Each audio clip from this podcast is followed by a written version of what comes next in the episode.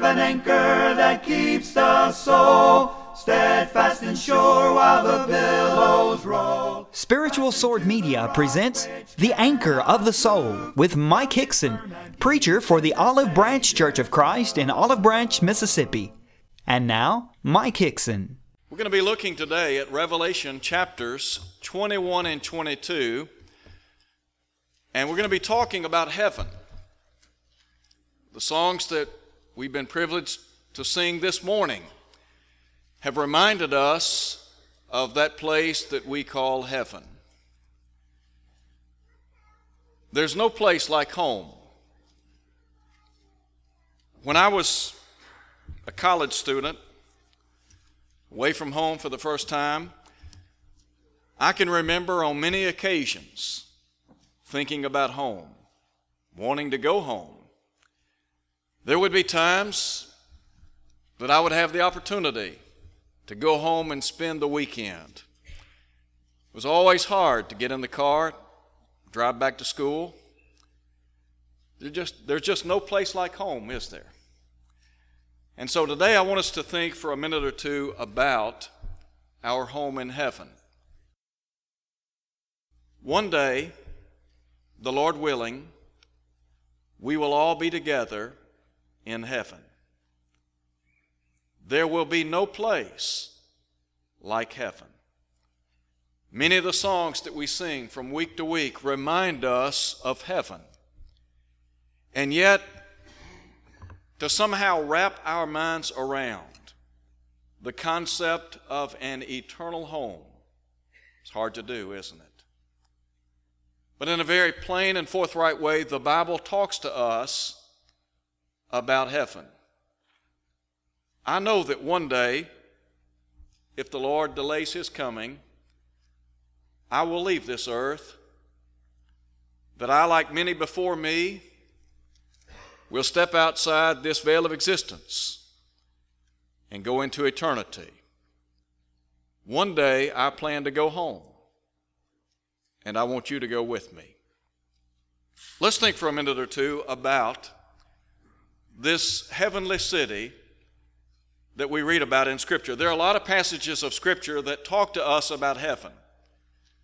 I have chosen chapters 21 and 22 because I think, in a very concise way, in a very vivid way, John speaks to us about this place. And so, as we look at these two chapters, I want first of all to give you a glimpse of the heavenly city. Listen to what John said in chapter 21, verse 2. I, John, saw the holy city. When we talk about getting a glimpse of heaven, that's really what we have a glimpse. There are three things that I think of in relationship to this point. First of all, we need to understand the preparation that is being made for this heavenly city. John said in verse 2 Then I, John, saw the holy city, New Jerusalem, coming down out of heaven from God, prepared as a bride adorned for her husband. When you and I think about the preparation being made for heaven. I think about the design of heaven and the grand designer. Jesus said in John chapter 14, Let not your heart be troubled. You believe in God, believe also in me. In my Father's house are many mansions. If it were not so, I would have told you. But I go to prepare a place for you. And if I go to prepare a place for you, I will come again and receive you unto myself, that where I am, there you may be also. The Bible tells us that Jesus has gone to prepare for us an eternal abiding place. I would remind you that Jesus was the agent by which the world was made, God being the great architect of the universe. And Jesus is the one who has gone to prepare for us this eternal abiding place. And then, secondly, I think about the permanence of the heavenly city, its duration. When we, when we talk about the permanence of heaven, what we need to understand is it will go on unceasingly. Jesus in Matthew chapter 25 talked about the righteous going away into everlasting life in verse 46. When we, when we think about heaven, you need to understand that it will never end. In the book of 1 Peter, chapter 1, Peter talks about the importance of the resurrection of Jesus Christ from the dead. It's based on that resurrection that we have a living hope. And Peter said, We have an inheritance. It is incorruptible, it is undefiled. And he said, It fades not away. It's reserved in heaven for you. Imagine going to a heavenly city that will in no way be disrupted by time. It's going to last forever. To think that 100 million years from now, heaven will still exist. It goes on out into infinity forevermore. And then I think about how it is picturesque. Think with me for a moment about the heavenly city, the picture that is painted for us of this beautiful city. In verse 9, John said in the long ago that he was instructed to come. And the voice, I will show you the bride, the Lamb's wife. And he carried me away in the Spirit to a great and high mountain, and showed me the great city, the holy Jerusalem, descending out of heaven from God, having the glory of God. And her light was like a most precious stone, like a jasper stone, clear as crystal. When we begin to read about the description given to us about heaven, I'm not sure that human language can do it justice. Think with me for a moment about the most beautiful place you've ever been on planet Earth. What's the most beautiful thing you've ever seen? Where is the most beautiful place you've ever visited? Could I say to you that all of those things, all of those places will pale in comparison to the beauty of heaven. We could bankrupt the human language and still not do justice to the beauty of this place.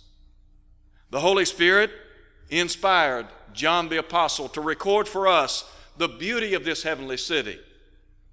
And I think in a very candid and vivid way, the Bible speaks to us of the beauty of heaven. But whether or not we can truly fathom its beauties, I don't know. There are some pretty places in this world. We talk about the handiwork of God's creation. The psalmist said, The heavens declare the glory of God, the firmament shows his handiwork. But think about the handiwork of God in heaven. You can go from the east coast to the west coast, and you'll see some beautiful places. You can go up north travel down south. You can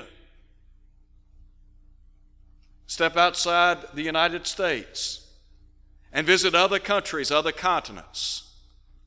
But no place compares to the heavenly city. Listen, if you would, to what John said in the long ago. He said, picking up in verse 12, she had a great and high wall with 12 gates and 12 gates, or rather 12 angels at the gates, and names written on them, which are the names of the 12 tribes of the children of Israel. And then down in verse 15, he said, He who talked with me had a gold reed to measure the city, its gates, and its wall. We talk about the walls of the city, the size of the city, the gates of the city, the foundation of the city. Look at verse 19. And the foundations of the wall of the city were adorned with all kinds of precious stones. And so, John here is saying that heaven is a very beautiful place. In verse 22, he said, I saw no temple in it, for the Lord God Almighty and the Lamb are its temple. And the city had no need of the sun or of the moon to shine in it, for the glory of God illuminated it. And the Lamb is its light. And the nations of those who are saved shall walk in its light, and the kings of the earth bring their glory and honor into it. Its gates shall not be shut at all by day, there shall be no night there. And they shall bring the glory and the honor of the nations into it. And so, when we talk about how it is a picturesque city, it is indeed that. It is a beautiful city. There's a second thing I want you to see from Revelation chapters 21 and 22. We are garnered a glimpse into the heavenly city, but think with me, if you would, about the glory of the heavenly city. Listen again to what John said. The glory of God illuminated it, and the Lamb is its light. In verse 23 of chapter 21. Two very important things. Number one, we are going to be in the presence of God. Can you imagine that? At some point in time in history, in the future, we are going to be in the presence of Almighty God, the Lamb, and the Holy Spirit.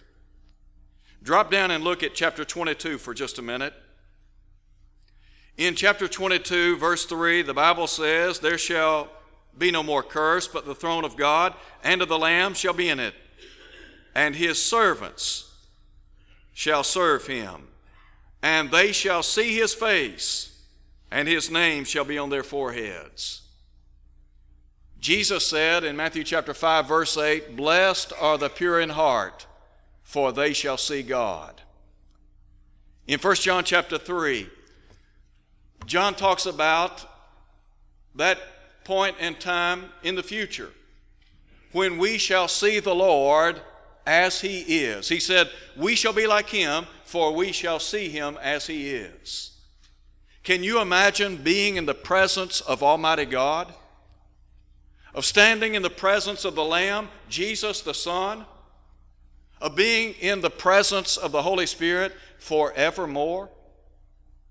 To think that we're going to stand in the presence of our Creator, our Sustainer, and our Redeemer forevermore. Again, I'm not sure that I can fully wrap my mind around that, that thought. To know that we shall see the King someday as we sing. But then also, we're going to be in the presence of the people of God. Listen very carefully. One day, we're going to be in the presence of the people of God forevermore. There are two things that I want to share with you along these lines. Number one, there's going to be a reunion in heaven. You ever thought about that? Many of us have lost loved ones. Have you lost a Christian husband? Have you buried a Christian wife? Have you lost a son or daughter in infancy? Have you lost a Christian son or daughter? Have you buried a Christian brother or sister, a friend or neighbor? Let me tell you, one day we're going to be with those people that we have known and loved, and we're going to be with them forevermore. In 2 Samuel chapter 12, when David lost his infant son, the Bible says that he made the statement, I shall go to him, but he shall not return to me again. What a great reunion. There are some folks that I look forward to seeing in heaven one day.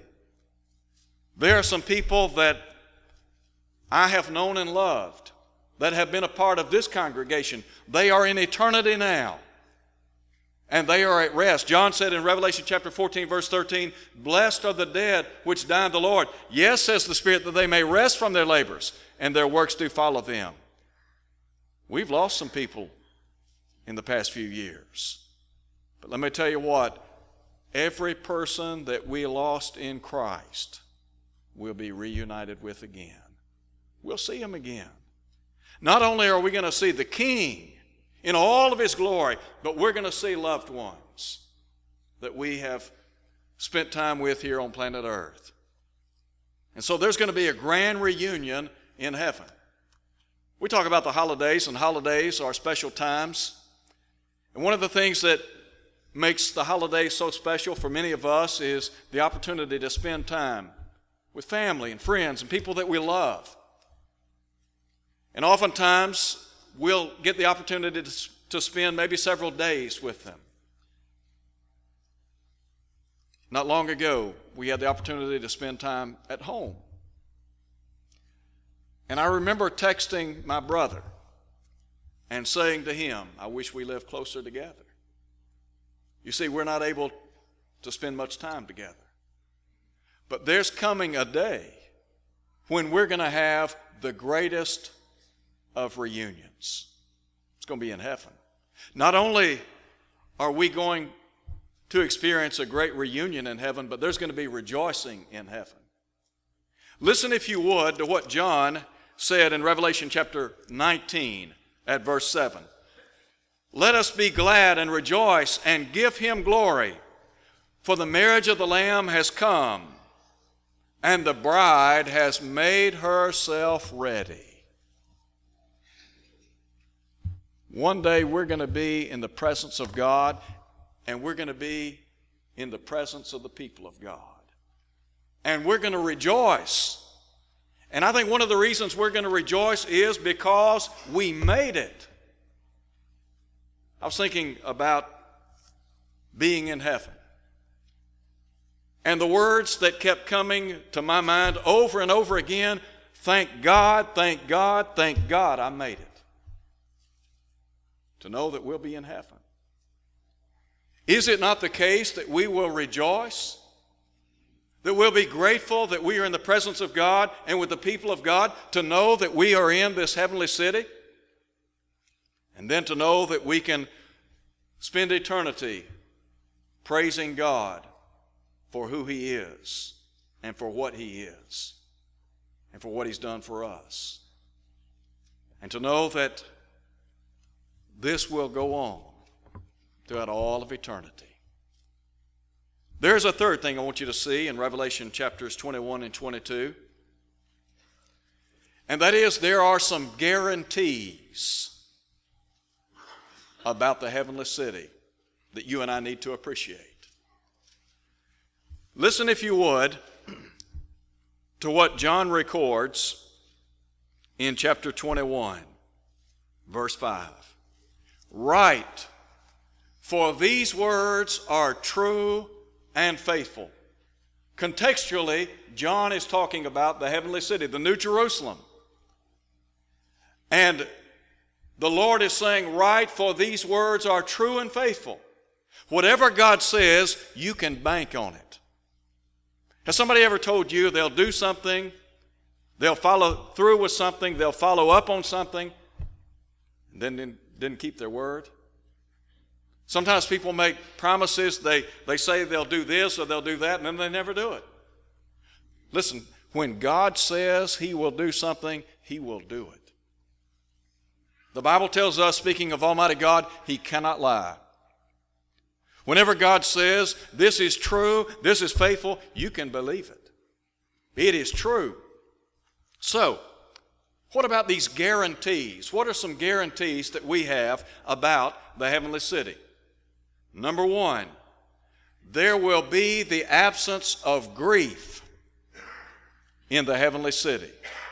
Listen to what John said in chapter 21 at verse 4. And God will wipe away every tear from their eyes.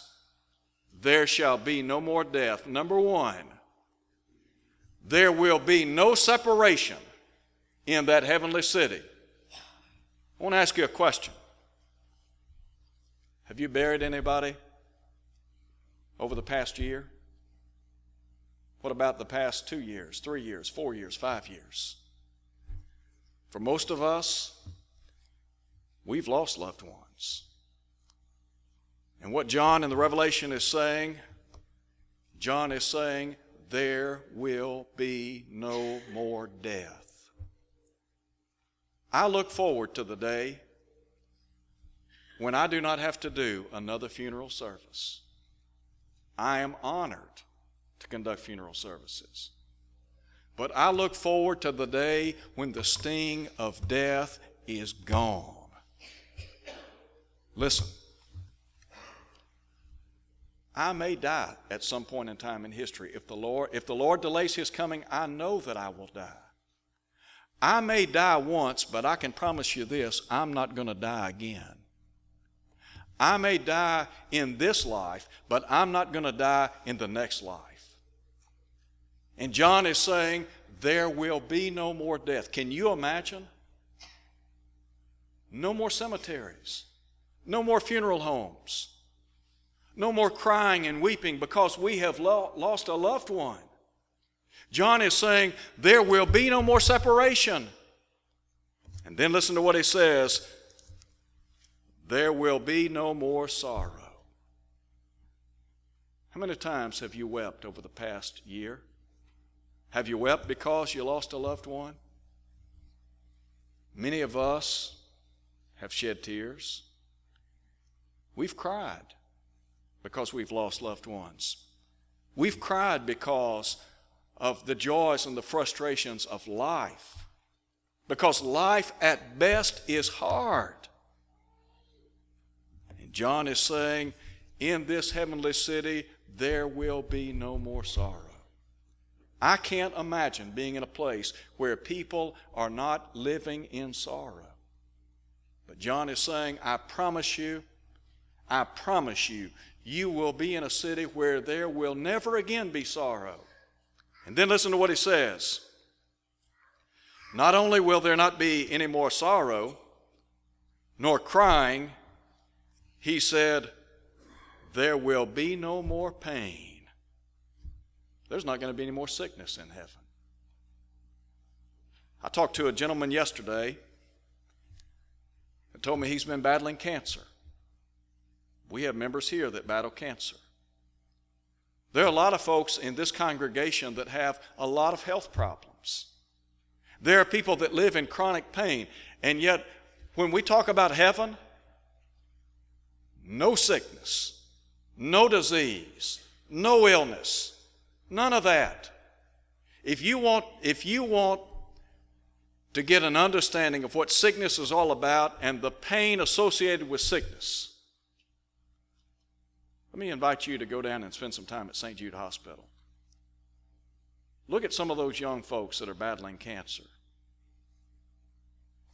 I promise you, it'll give you insight into human disease. And yet, here's what John's saying no sickness. And then, no suffering. Listen to him. God will wipe away every tear from their eyes. There, be, there shall be no more death, nor sorrow, nor crying, and there shall be no more pain. No more pain. No more mental anguish. No more anxiety. No more worries. No more heartaches. No more physical suffering. There are people in our world, they have been broken it, as, it is as if a hammer has come down upon them, and they are suffering. They get up in the morning and they're suffering. They go to bed at night and they're suffering. And John is saying, There will be no more pain. That's what we have to look forward to. No separation. None. No sorrow, no sickness, no suffering. Let me ask this question do you know any place like that on earth?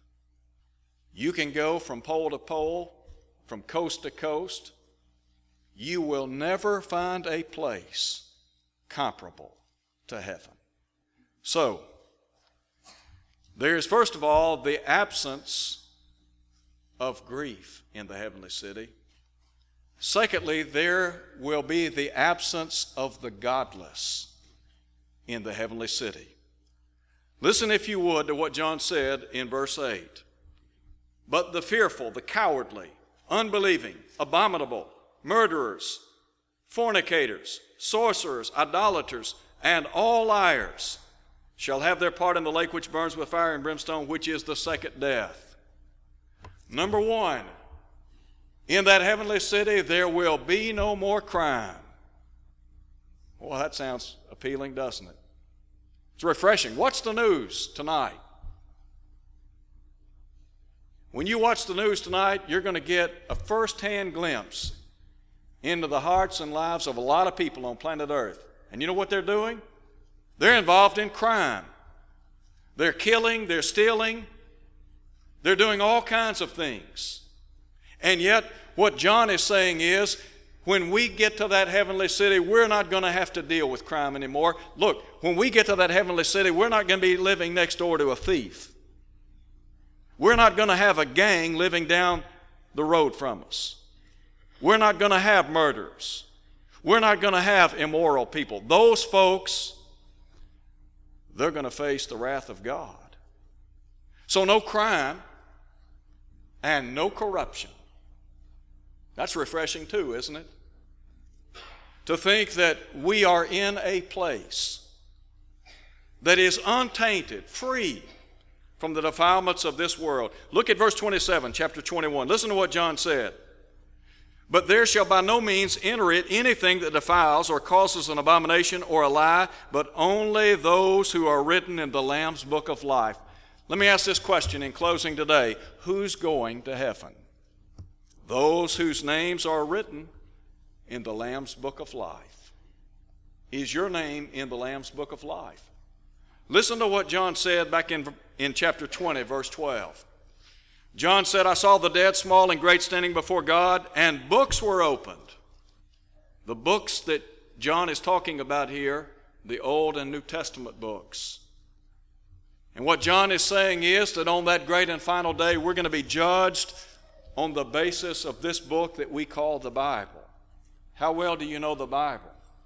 How well does your life match up with what is written in the Bible? This is the book that's going to judge you one day. Jesus said, He that rejecteth me and receiveth not my word hath one that judgeth him. The word that I have spoken, the same shall judge him in the last day. In Romans 2 2, Paul said, We know that the judgment of God is according to truth. Jesus said, Sanctify them in truth. Your word is truth. John 17 17. So, this is the book that's going to judge us. And John is saying when we stand before that throne one day, this book's going to be open, the New Testament, and we're going to be judged accordingly. But then he said, another book was opened, which is the book of life. Is your name in that book? The book of life is that heavenly register.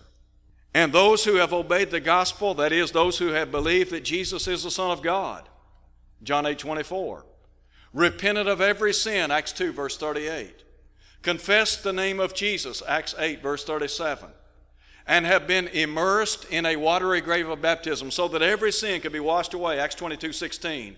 Their names are recorded in that Lamb's Book of Life. Now, the condition is to keep one's name in the Book of Life faithfulness. Jesus said, Be faithful until death. And the promise is, I'll give you a crown of life. So, is your name in the Lamb's Book of Life? One day, when all is said and done, at some point in the future, known to God, we'll stand before Him. Every knee shall bow, every tongue shall confess to God. What will the King say to you? Will He say to you, Well done, good and faithful servant? Will he say to you, Depart from me, you cursed, into everlasting fire? Here's the beauty of everything we're talking about you can go to heaven. All you have to do is follow the Lord. Thank you for listening to the Anchor of the Soul. Your speaker has been Mike Hixson, preacher for the Olive Branch Church of Christ, located at 9100 East Sandidge Road in Olive Branch, Mississippi. To hear this lesson again and to see video archives, go to olivebranchchurchofchrist.org. Tune in next Sunday for more of the Anchor of the Soul. Will your anchor drift or firm remain? We have an anchor that keeps the soul steadfast and sure while the billows roll.